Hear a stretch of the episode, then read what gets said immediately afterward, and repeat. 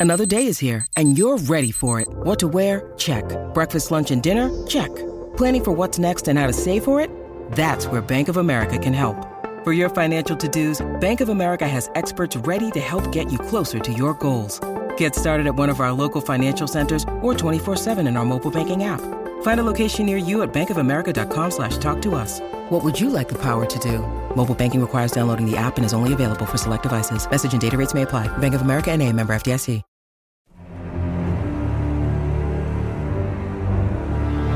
Hey guys, welcome back to another Kenobi breakdown. Today we're going to be covering episode 4 of 6, which means we only have two episodes left.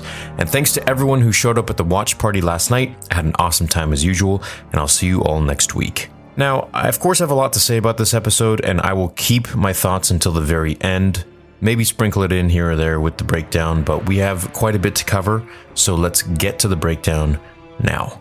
So, right off the bat, Kenobi wakes up in a hazy daze as he's off of Mapuzo and with the Game of Thrones lady. This was a perfect opportunity to see Vader and Anakin Clone Wars flashbacks, then taking us right into him being thrown into the Bacta tank. If they didn't want to do Clone Wars flashbacks in the Bacta, then I think leading to that moment where he was kind of out of it would have been a really good time. Now, somehow Vader actually let Kenobi go, and the fire stopped him. So I guess this sort of confirms it, unless they want to reveal that, you know, maybe Vader didn't try and do that in episode 5 and 6 when he explains, I let you live or I let you go so that you would feel the torment of pain or something. But if this is really the case, that he actually let Kenobi go because the fire stopped him, then, well, I'm really gonna have something to say about it once the show is done. As Kenobi is put into the Bacta tank, which accelerates his healing of burn wounds from Vader's carnage, he seems to be connecting with Vader at the same moment who is in a Bacta tank himself. Now, if Vader is not on the field, he is always in his Bacta tank. His immense physical pain is something that is only somewhat subsided when he's in his Bacta. This is why his skin looks a bit more healed and refined by the time Return of the Jedi rolls around when Luke saves his father compared to now. Vader and Kenobi seem to be sensing one another, and it seems that they each have their emotions linked or triggered by thoughts of the other.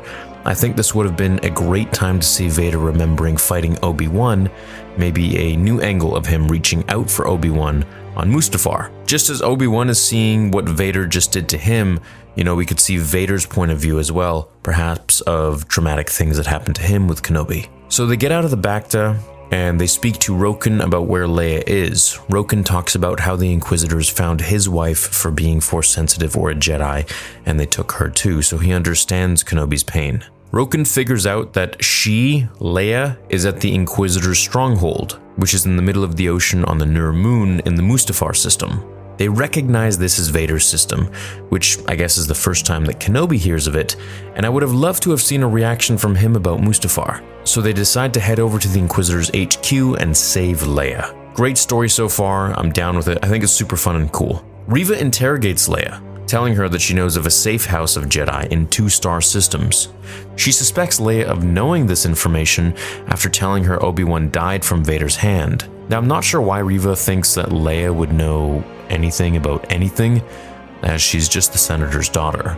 Maybe she thinks Leia overheard the adults talking or something, but eh, I find it a little bit strange. Game of Thrones lady tries her Imperial commanding officer uniform and gets into the computers to open the big door, allowing Kenobi to enter in a similar fashion as we did in Jedi Fallen Order. Kenobi takes out some of the stormtroopers and moves in, Reva mind probes Leia and it's ineffective, and I absolutely loved this scene. I thought it was awesome that she resisted Reva without even really trying or knowing what the Force is. It just goes to show how powerful the Skywalker bloodline is and how strong Luke and Leia are even at this early age of 10. Reva talks again about how the Jedi took something from her, and now I'm really starting to believe that she only wants to get up in the ranks of Inquisitor or Grand Inquisitor because she wants to learn more about a lost brother or someone that she was close to. I feel her over obsession with remaining Jedi and her facial reactions and expressions are really showing us that there's some sort of trauma that was linked towards the Jedi. Not just anger or hatred, more so sadness, and I'm curious to see where that story may lead. So I feel her over obsession with Jedi doesn't seem as sincere as perhaps Vader in the name of pure revenge, but rather to find someone that she knew who might still be out there. We get some Jedi Academy vibes as Kenobi uses the Force to distract two troopers with a noise so that he can get away. I used to do this in the games all the time, and it's just really fun to see. To Reva's failure, Leia won't reveal any information. Anything that she may possibly know about Force sensitives and their locations. So she's strapped to a type of apparatus that will torture her, reminding me of the one that Han Solo was tortured in at the hand of Darth Vader in The Empire Strikes Back on Cloud City. As Kenobi makes his way through the Imperial restricted section, he walks past Jedi from the prequels, frozen in what look like stasis. Now, I think they could still be alive, possibly. They're just stuck in this weird carbonite, which isn't really carbonite, it's more like tree sap.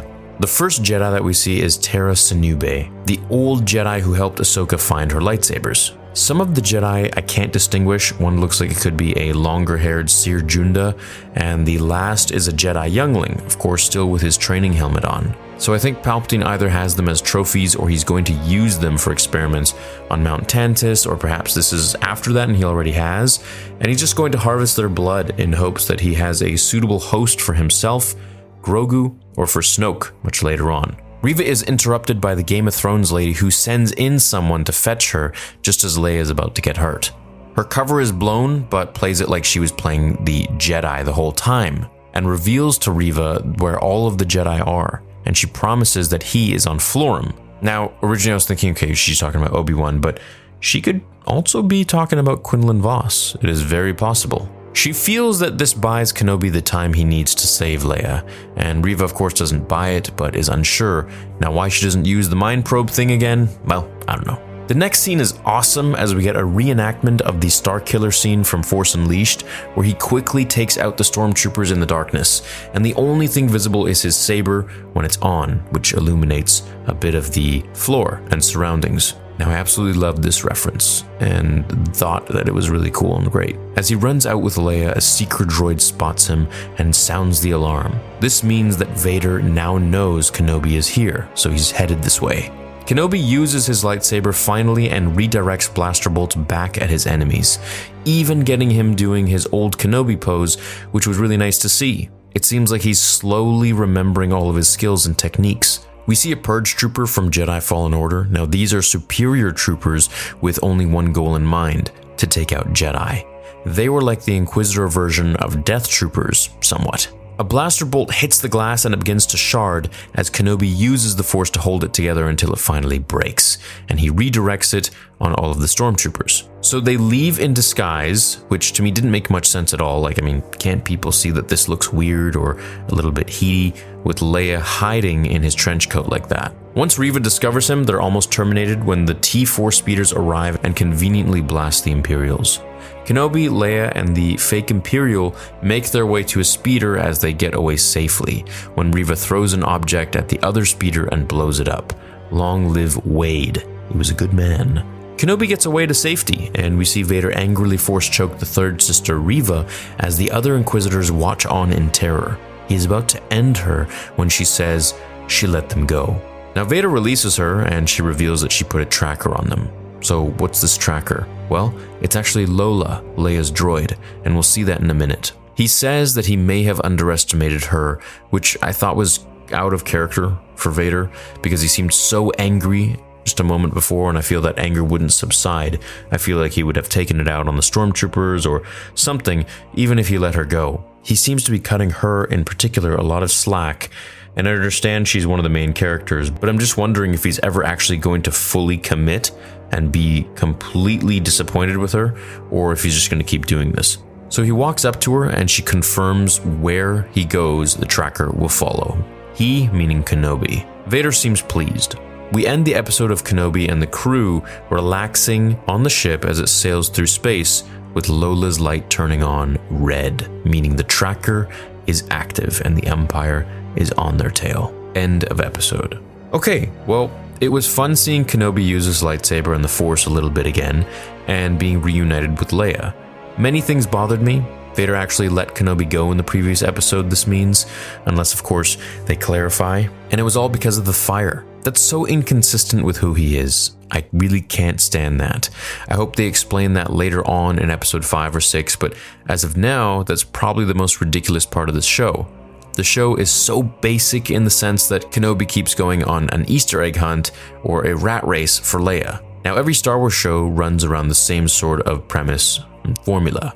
Older mentor begrudgingly watches over a younger being and has to take care of them, and then they become inseparable. We got it with Anakin and Ahsoka, Mando and Grogu, Kanan and Ezra, and of course in the Bad Batch with the Bad Batch and Omega. Omega. I just wish that the show went on a little faster and evolved the plot without so much time wasting on Reva's thoughts or story or anyone else for that matter. Now, it's still too early to tell. It may all tie in together. I don't really know, and I don't want to assume, but I just feel like with such limited episodes of six, I really would like to be spending more time on Kenobi, more time on Vader, more time on Anakin. We haven't seen him at all, really, and you can't really count that little cameo for two seconds in episode 3, which was pretty cool to see, I gotta say. I wanna focus more on Kenobi and I wanna see the Empire's point of view, but we don't really need to see it from Reva's point of view, we can see it from Vader's point of view, actually. The Game of Thrones lady hitting the Stormtrooper with an open palm was really unbelievable and it just kind of took me out of the scene. But I mean, you know, I am nitpicking, but hey, this is what I do. I'm a Star Wars fan, and you know, that's just kind of the name of the game. Let me know what you would rate this episode out of 10. I hope next week's episode covers more evolution in Obi Wan's character arc and kind of takes us through Obi Wan turning into the Alec Guinness Obi Wan, the very hopeful and powerful version of himself. I hope you guys have a great rest of your day. Thank you for watching this breakdown, and I hope to see you all in the next watch party.